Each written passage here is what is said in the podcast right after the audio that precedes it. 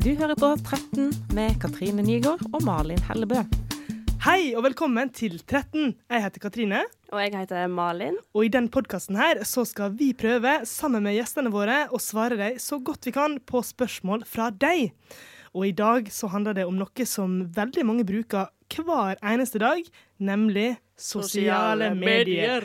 Og vi har med oss to gjester som har masse, masse erfaring på sosiale medier. Og det er Viktor. Hallo! Hallei! Du er jo kjent for eh, folk fra bl.a.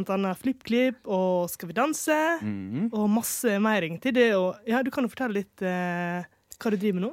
Ja, nei, altså, jeg driver jo på med YouTube, da. Det er jo det som er på en måte det, det, det jeg gjør mest. Jeg driver på med YouTube i NRK, eh, jobber i NRK FlippKlipp, og, og har min egen YouTube-kanal. Og så har vi jo med oss Bea også. Hallo! Hei, hei. Og mange kjenner jo deg fra før fra både TV og YouTube, Mm, Så det det- stemmer. så det blir veldig bra. Er dere klare for første spørsmål? Ja. ja. Det er litt langt, så nå må vi spisse ørene. Ok. Hei, 13. Jeg syns det er skikkelig vanskelig å gjøre lekser. Jeg får ikke konsentrert meg, og jeg føler jeg er helt avhengig av TikTok. Og i natt så lå jeg og så på videoer i tre timer før jeg fikk sove. Jeg har egentlig lyst til å slette hele greia, men er redd for at jeg ikke får med meg populære ting som andre får med seg. Hva bør jeg gjøre? Og det kjenner jeg meg så godt at det å bli liggende og scrolle på den TikTok-appen Jeg Ja. måtte bare slette hele appen, for jeg klarte ikke å la være å se på den. Wow. Altså, det var sånn Plutselig så hadde jeg sittet på do i en time, liksom, for jeg var sittende og scrolla på den appen mens jeg satt og tissa.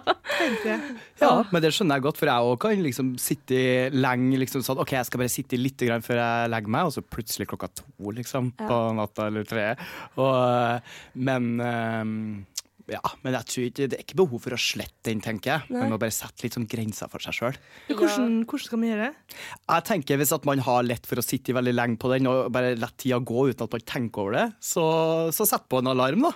Bare sånn, ok, Nå får jeg lov til å sitte på TikTok i en halvtime. Da får jeg med meg alt det nye som skjer, og nye trendene. Eh, og så ringer alarmen, og så bare OK, nå må jeg slutte. Nå har jeg fått med meg det jeg trenger, da kan jeg legge meg. Jeg er enig med Victor, det med å liksom ha en alarm, men det er bare sykt å tenke at man trenger det for å på en måte kunne slutte. Da er man skikkelig avhengig. Men eh, altså for eksempel på Instagram så har jo jeg en sånn derre Man kan sette på Instagram en sånn slags notification-alarm, da. At for eksempel du sier at du vil bruke maks 45 minutter per, per dag, eh, eller ja, per eller jo, om dagen på Instagram, Ja. så sier den ifra når 45 minutter har gått. Å, det visste ikke Totalt, jeg at det gikk an. Så det hjalp meg så sykt, fordi jeg bare OK, jeg skal ikke bruke mer enn 45 minutter. Og når 45 minutter har blitt brukt på Instagram på den dagen, så får jeg en notification. Så velger jeg enten fortsette eller bare Ja, Men du kan velge å fortsette. ja. Det er ikke sånn at Men- mobilen låser seg. Liksom. Nei, men da vet du på en måte inni deg at det er sånn OK, nå må jeg liksom slappe av. Men så en må ha litt sjøldisiplin likevel. Ja. på en måte. Men se for dere da at jeg sitter der, og så har det en haug med kjedelige geografilekser, for eksempel. Mm. Og så har jeg kommet inn i en sånn skikkelig god flow på TikTok, og har bare lyst til å fortsette. Altså, det er jo ikke kjempeenkelt da å legge fra seg den mobilen og begynne å eh, lese om småstein, på en måte.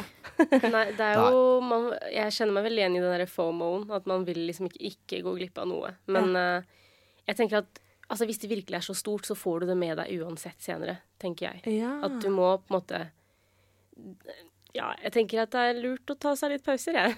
Ja, Men jeg tror det er ofte at det hjelper å få inn eh, Altså at en må få litt hjelp fra andre òg. At det kan være en god idé. På en Ja. måte å ja. Jeg kjenner, jeg kjenner for min egen del så tror ikke jeg hadde klart å latt den mobilen li ligge.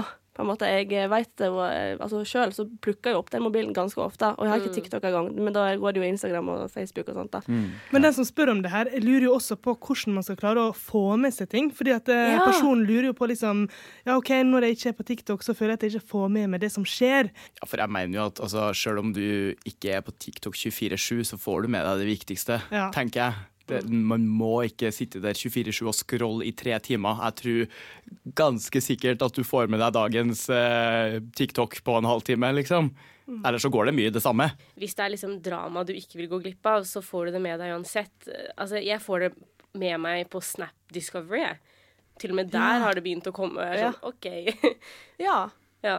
Så du skal ikke være redd for at du ikke får med deg noe, altså, bare fordi du eh, er for, eh, ikke kan være så mye på TikTok. Nei, og jeg tenker at det er Altså, det er bare det er ikke noe problem å ikke bruke så mye tid på TikTok, tenker jeg. Det, Ja. ja. Så da er egentlig tipset at man skal eh, innføre litt rutine for seg sjøl. Bare enten sette på en alarm for når man kan være, eller som Viktor sier, rett og slett bli ferdig med leksene og alt det andre du skal gjøre, og så belønne deg med TikTok. Og en is. TikTok og en is. Veldig bra. Neste spørsmål det handler om foreldre og Snap. Oh. Oh. Jeg liker ikke at foreldrene mine vil legge meg til på Snap fordi jeg vil ha det for meg sjøl. Kan foreldre tvinge seg til å bli venn med meg? Oi, ja. Mm. Wow. Mm. Jeg har aldri tenkt på det. Har det, skjedd, det har ikke skjedd med dere? Eh, nei, altså, pappa har fått seg Instagram, så han, han har begynt å på en måte være veldig sånn sosiale medier-person. Så jeg er veldig glad for at han ikke har skaffet seg Snap. Men jeg har tenkt på, ja, når den dagen kommer, hva gjør jeg?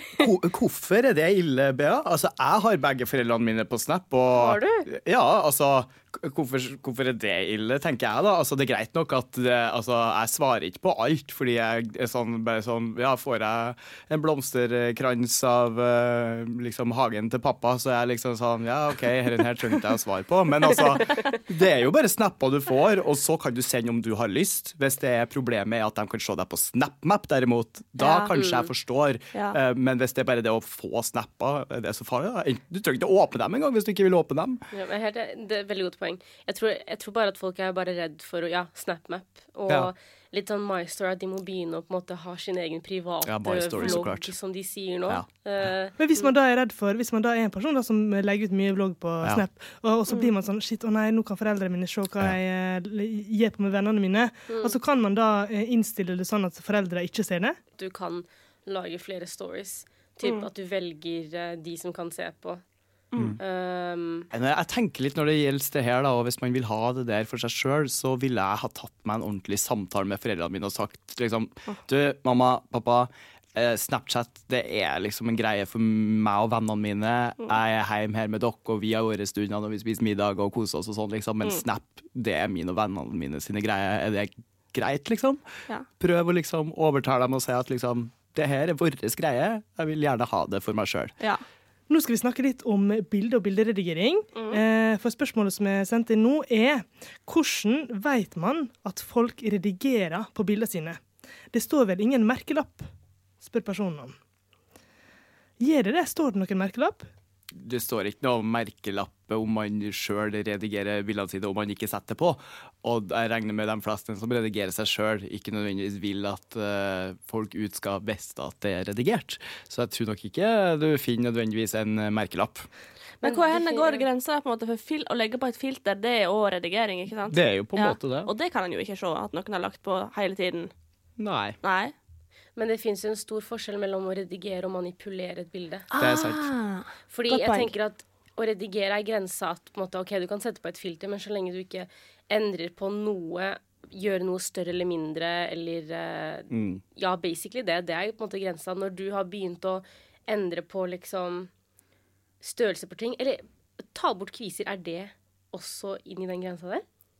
Jeg vet ikke. Jeg tenker Det ja. er et, eh, Hvis han tar vekk noe naturlig. Ja, ok, ja, fordi da, da tenker jeg at ok, da manipulerer du bildet. Ja. Men så, ja, vet ikke, det er, det er noen fotografer som på en måte Det å, å manipulere himmelen og gjøre det mer rosa enn det det er, Ja. og sånt Ja. det, er liksom, det er så mye grenser at man vet liksom ikke, Ja, ikke hva sant? som Mm. eh, Ja. Ja, så er det én ting å gjøre himmelen mer rosa, men så er det en annen ting å gjøre puppene større, eller Akkurat. magen mindre, eller øynene i en annen farge. Altså, hvis du tar bort alt det du har, så ser det også unaturlig ut. Og det er på en måte noe man på en måte ser. Det er ingen som ser pitch perfect ut, på en måte. mm. Uh, så ja. Vi skal tilbake til TikTok. Er det utestenging om man lager TikTok-videoer på skolen dersom man legger ut en film når en i gjengen ikke er med? Ja, det spørs jo litt uh, Ville den personen være med? Fikk den lov til å være med? Spurte dere om den ikke ville være med? For uh, det er jo mange former for utstenging, på en måte. Eh, og hvis man sniker seg unna og ikke tar med den personen, så kan det fort bli tatt som utestenging. Spesielt av den personen som blir holdt utenfor, da.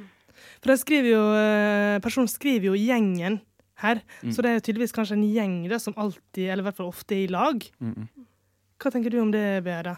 Eh, ja, det kommer veldig an på situasjonen, men for eksempel ehm, hvis det er en som ikke liker å på en måte være med på sånne sosiale medier-ting, og, eller ikke vil være med på en TikTok, så lenge på en måte den personen vet om det, og hvis personen er til stede, da, da er det på en måte naturlig at OK, du vil ikke, men da gjør vi det. Og da har vi en avtale, på en måte. Men hmm, hvis det er en gjeng fra før av, og er, man er vant til å lage TikTok sammen, da blir det veldig rart, ja. Da, da er det noe som på en måte ikke helt stemmer.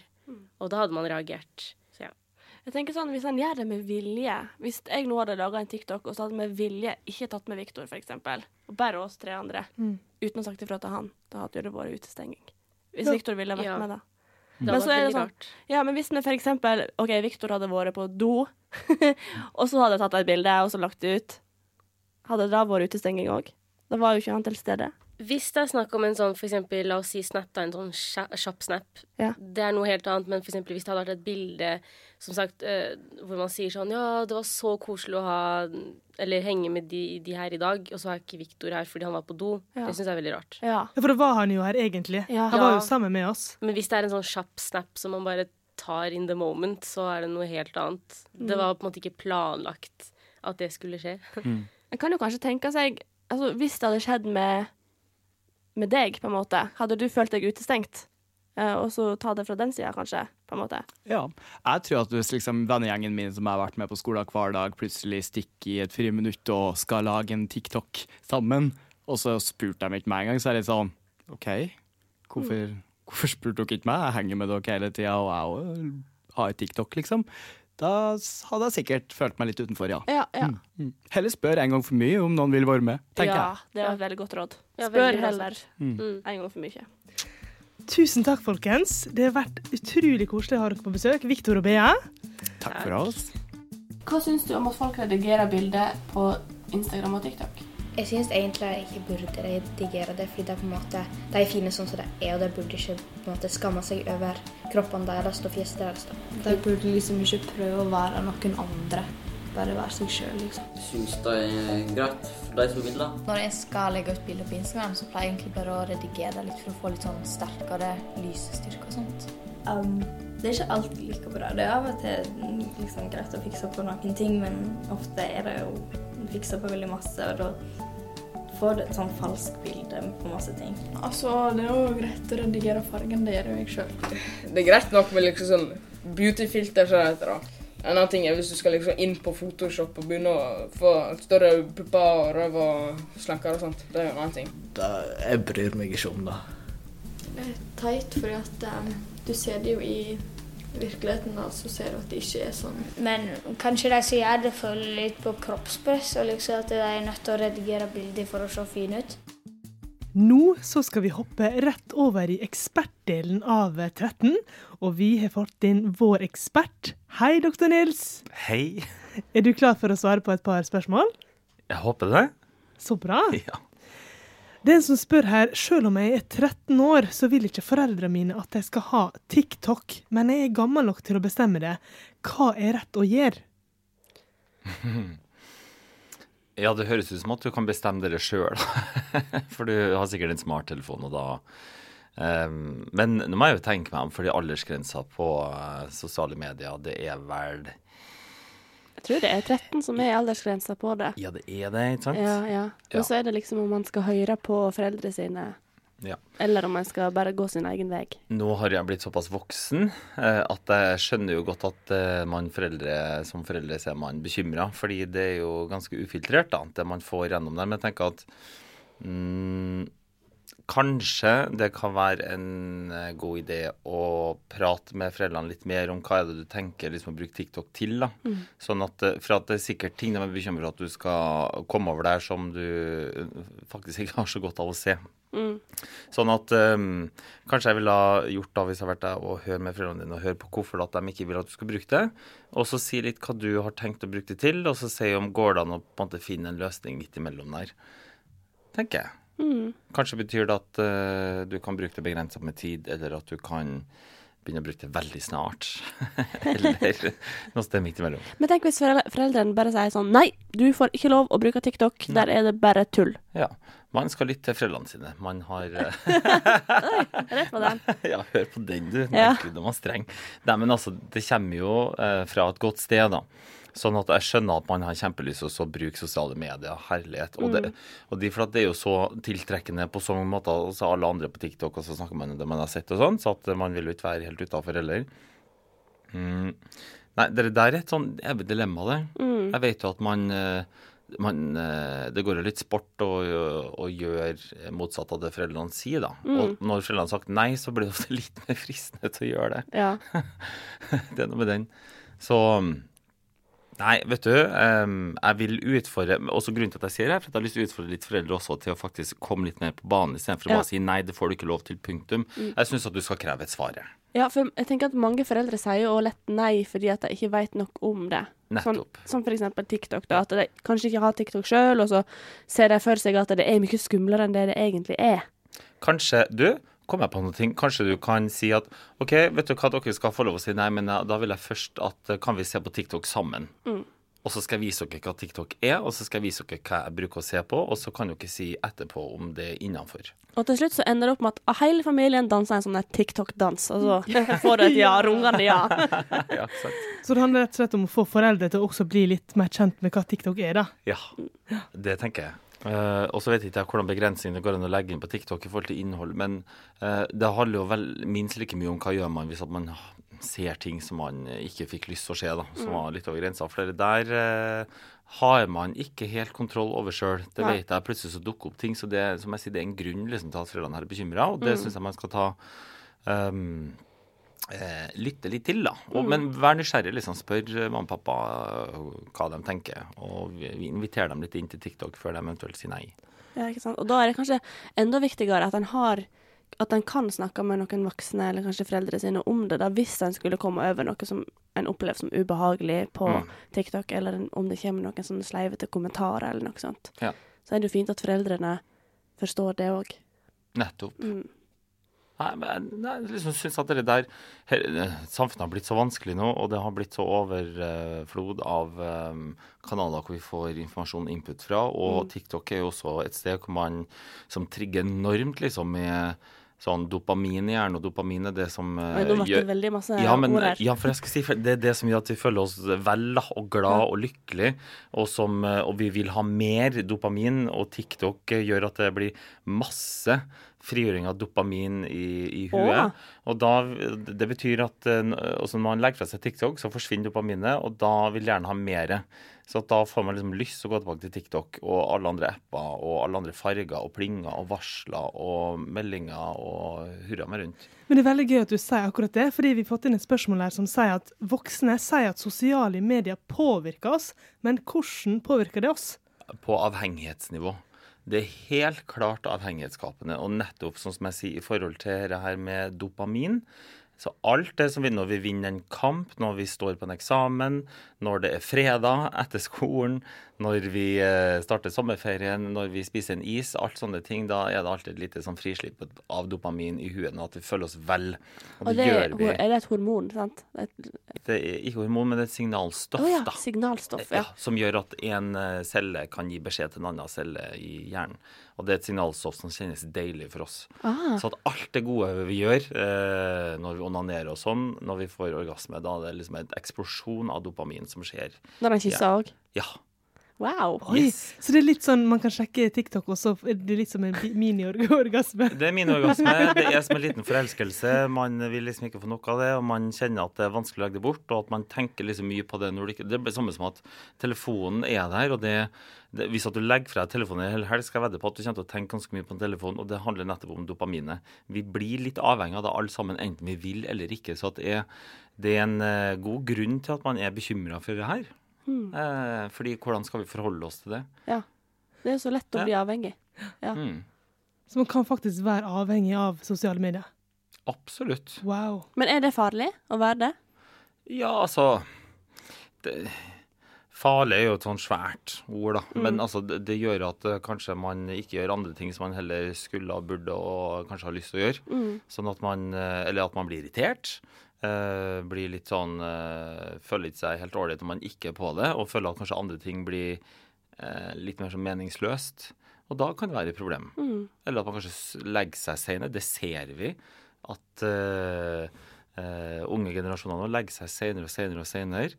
eh, Og skal likevel opp tidlig. Og det ser man i en klar sammenheng med også etter på en måte, jo mer sånne digitale plattformer kommer med telefoner og alt mulig rart. Vi har det med oss inn i senga, ikke sant? Det er jo eh, sånn at Vi nå snakker snakka mye om hvordan sosiale medier påvirker oss negativt. Ja. Men det er nå vel masse positivt med med sosiale medier, er ikke det? i absolutt i aller høyeste grad. Så det var fint at du sa så ikke jeg ble liksom den, den kjempekjipe, sinte voksne. Sinte doktor Nils. Det er sinte Nils i dag. ja, nei, for jeg bruker ikke å være så sint, altså. Nei. Men eh, veldig mye Altså, det gir jo oss en utrolig god mulighet til å kommunisere med andre og kjapt og dele informasjon, Mm. eh, som gjør at vi kan eh, få en stemme eh, mye tydeligere enn før. Vi kan stå lettere samla med hverandre, vi kan utveksle meninger, vi kan bli klokere, vi kan forstå hverandre mye bedre. Vi kan lettere holde kontakt med andre, som var mye vanskeligere før. Mm. Vi kan lære oss nye ting, vi kan bli inspirert. Vi kan Mm. på en måte legge ut det vi er gode på, altså, og kanskje da få, få delt mer av oss sjøl, som var mye vanskeligere før. Så det er Mm. masse positivt. Men vi skal vite at dette her er også Det er gode eh, deler av det, og så er det mindre gode deler av det. Og hvis at vi er klar over at ja, det kan fort bikke over, og det skjer litt sånn snikende. At, at det tar kanskje litt for mye overhånd. Ja, så tenker jeg at det er sikkert lurt å bare eh, tenke litt sjøl om hvordan føler jeg at jeg blir påvirka. Og bare være litt sånn bevisst rundt det, da. Ja, det, det, det fortjener vi alle å gjøre til oss sjøl, Ja. syns jeg. Takk for nå, Nils. Jo, det var det. Og takk for at du hørte på denne her episoden. Og hvis du vil, så kan du sende oss en melding på Instagram på 13-podden med bokstaver. Så høres vi snart igjen. 13 er produsert av Rubicon i samarbeid med Blå Kors, og produsent er Hanne Mjelstad.